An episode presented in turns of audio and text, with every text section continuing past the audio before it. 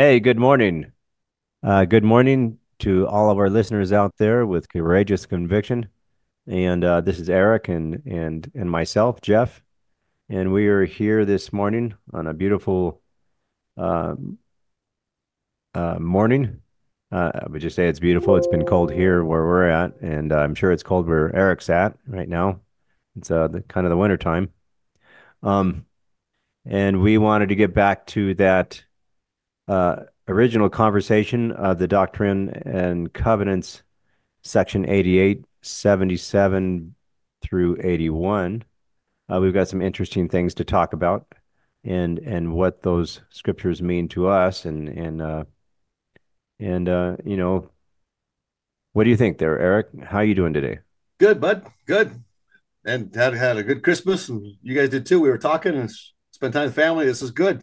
New Year's jumping off, and had a couple weeks where we weren't able to record, but that's not going to be something that we let pass too many times in the future unless we're on a deathbed. Even then, we'll try to record.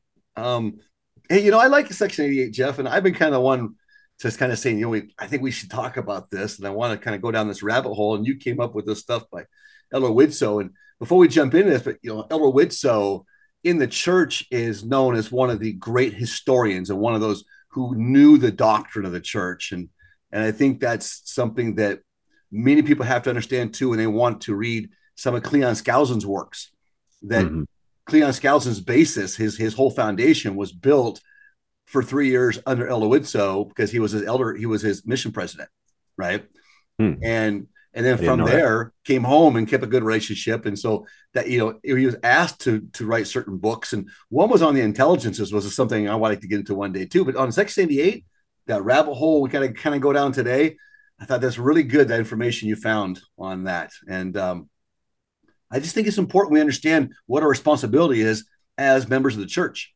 You know, a lot of people just show all we're hearing across the pulpit now is just have faith. You know, just go to church, go to sacrament meeting, have faith, and love everybody, and and everybody be fine. Well, yeah, we know that's not true. Brigham, you know, Brigham was like you said before, was very much a matter of fact guy, and you know, there's there's in the journal discourses of Brigham Young, there's a, a, a, a talk where he gave saying, Hey, if you think that you can sit down and do nothing and that that that that, that God is just going to come and do it for you, you got nothing coming. It doesn't work that way. You have to do everything you can do, and then you're blessed. You know, and yeah. and, and and you know, just well, I don't know, Jeff. You you kind of your, your thoughts on, on when you were reviewing for Section 88, how, you know, getting ready for this podcast. What, what are your what are your feelings on it? Well, I think that uh, the Section 88 there, especially, you know, in that verse 81 where it says that we are responsible in teaching each other. And that means we can't just teach, you know, we've got to be able to learn ourselves.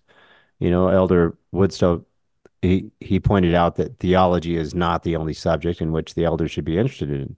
You know, so he, he says we, we should be studying other things, you know, things both in heaven and in the earth which that could be, you know, astronomy. It could be farming or cultivation of the soil. And um, we got to understand history. And the church right now has had a big push, uh, you know, about us understanding history. They've been very transparent. They've been given, historians have been given a green light to come out and not just, and use different, you know, narratives, you know, like the volcano erupting during the time that uh, the the Smith family had to move from Connecticut to New York. You know, um, so you know we need to understand those things ourselves, and then we can talk about them. You know, with others, and you know, uh, going back to what the prophet said, you know, a few conferences ago, that these last days, you know, unless we are in tune with the Spirit, we're not gonna we're not gonna do well. Um, and so it all comes to that. Yeah. Yeah. You just uh, gotta gotta have that element of the spirit in our lives, in our daily lives, with our daily decisions. Um, yeah, I'm and, excited.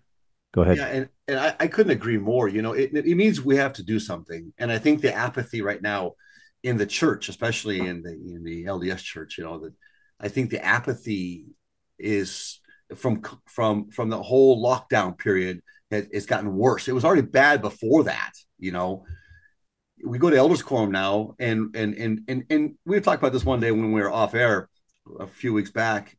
That like in my elders quorum and some of the elders quorums I've gone to, what it is is just a read of the last general conference and then talk about it, you know. And and and I and I thought to myself, well, not everything that's said across the pulpit is doctrine. Why are we going to you know elaborate every one of these talks? And and we don't have that dialogue before where we used to actually kind of you know sometimes it got almost I won't say heated because there was always that spirit of, of brotherhood there, but we got into differing opinions, and I and I believe that that's that's how the twelve, you know, they don't just all just agree magically.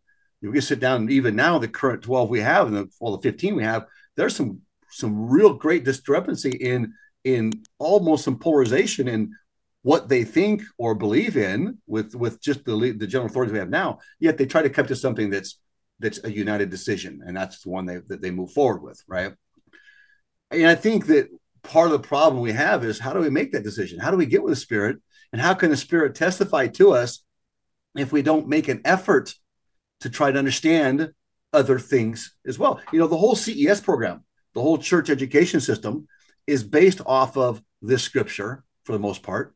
Um, being that the idea, and I heard Elder Holland speak, I think it was maybe two graduations ago, talking about when he was defending that controversial speech that apparently controversial, when he's defending the fact that BYU will maintain its principles, whether it's, you know, whether they, they actually pull any certification from BYU as a, you know, recognized university in the United States of America.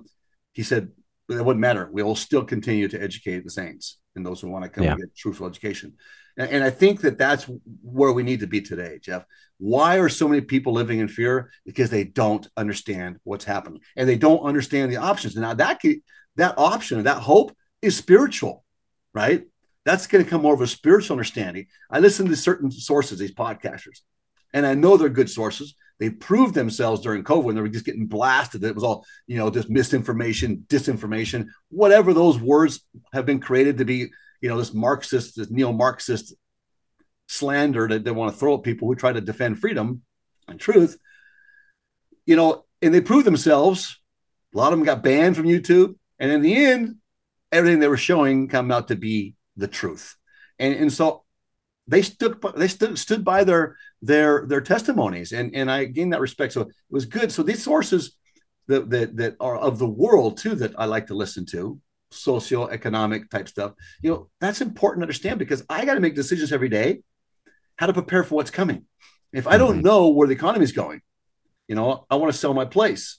Well, now's not the time to sell because if I rebuy, I'm going to be paying three times, four times more in mortgages than I am right now. Yeah. So it's like those kind of things you got to be understanding to keep the, the stress off a relationship. So I think with that said, I mean, my, my feelings on it and I think this is why it's so important that we have to have that knowledge and and, and, and actually edify each other. I don't feel edified in Elders Quorum anymore. And I know I'm not the only one crying that. I know if there's others out there that are actually actively doing things about it, like we're trying to do now. So I guess I'm not crying about it. I guess that's my complaint. I'd like to see, oh, I shouldn't say my complaint. I'd like to see us get back to that brotherhood we had when we were younger.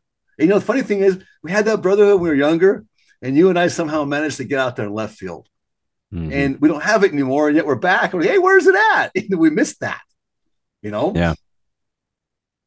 Yeah. Well, you know, elders quorum, I think those those talks that we're going over, I think it really depends on the quorum, the body of the quorum, what people are willing to deviate from, you know, what's necessary, you know, to, to discuss. And I think maintaining the spirit sometimes um, we forget about that, but keeping the spirit of dialogue and avoiding division um you know if it becomes contentious but i think people are so worried about offending anyone nobody wants to say anything you know um because there's so much division right now even you know in but is that right jeff i mean we're not we're, we're not being truthful and honest well and, I'm, no. I'm not talking about cruelty or anything like that we're just certain things that can be said just can be taken so wrong and that's not how it's supposed to. You can't edify each other that way. That's not no, dialogue. I agree. We want to go back to something where people are less offended. Um, you know, because people are getting offended. They're not they're not participating in dialogue. I think that's led to some people leaving the church and other people that are that are getting offended or leaving the church. You know, um, what we really need to have is a healthy, you know, uh, debate. And you know, I think that we got we got to get back to the basics. It really has to be led by the Spirit. You know, um, the quote that says that God doesn't require all of his servants to become doctors, professors, or even profound students. Um, he just expects us to know a, little bit of everything to to be able to magnify our callings and become ambassadors, you know, and represent ourselves as being, you know, servants of Christ. I know that in my calling right now, and in, in in my ministering calling, and I just had that change a little bit. It's been interesting going out and seeing people and and uh, some people are active, some people aren't, and it's it's helped me to just um, you know set some things aside right now and serve. Um, but I think that's just because I'm afraid, just like everybody else, to come out and speak out politically, you know, because there's so much division, and I don't want to push anybody away from the church. I want people to come back, and, and we need to be able to become unified and be able to have that conversation. We're not at that point right now. And you know, not going down this rabbit hole, but but and and, and I think what you just touched on, Jeff, is is a feeling of like like my current bishop, right? I think he's so afraid to say things and even say things like, "Hey, you need to be doing your food storage. You guys should really be preparing yourselves," you know, and in, in get in, in following up and reminding because people just don't want to hear it or they get bent out of shape over it. And even now, food storage is considered hoarding. You know, even in the country I just left, yeah, I had to hide my water, my extra gas, and the fact that I had food storage. And the fear was, Jeff, and the fear was not from my neighbors. The fear was the members of the church. We got locked down. We got shut down down there. The natives rise up and overthrow the country, right? And so they were shut down almost a month trying to break the water lines. And so people would have water, things of that nature. And food was not getting to the grocery stores. My family was down there. I was here. Both times it happened, I happened to be out of the country. My family was stuck in there, my wife and my children. And, mm-hmm. you know, but, but, but, but I tell you where I feared, I feared the members because they knew I had the food storage, knew I had the water, and I feared them telling somebody else.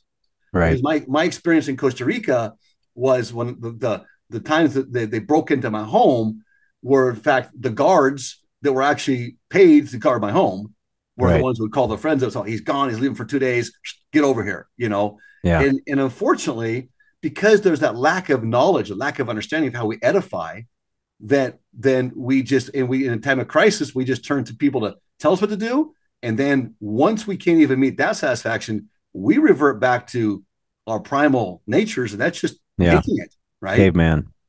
Yeah. Caveman yeah, stuff. Exactly. And so, and so I don't know. I that, so I think that Section 88 really is this call to, to the Lord saying, "Hey, if you want to magnify your calling, then these are the areas of knowledge you need to have in these areas." Mm-hmm. Well, the Lord considers them necessary, you know. You've just finished listening to Courageous Conviction. Jeff and I we put a lot of work into this, and our life's experience has been a lot of effort to try to get back to where we are now. We hope that you can learn something from us and share with us what your thoughts are down below. We'll see you in our next video.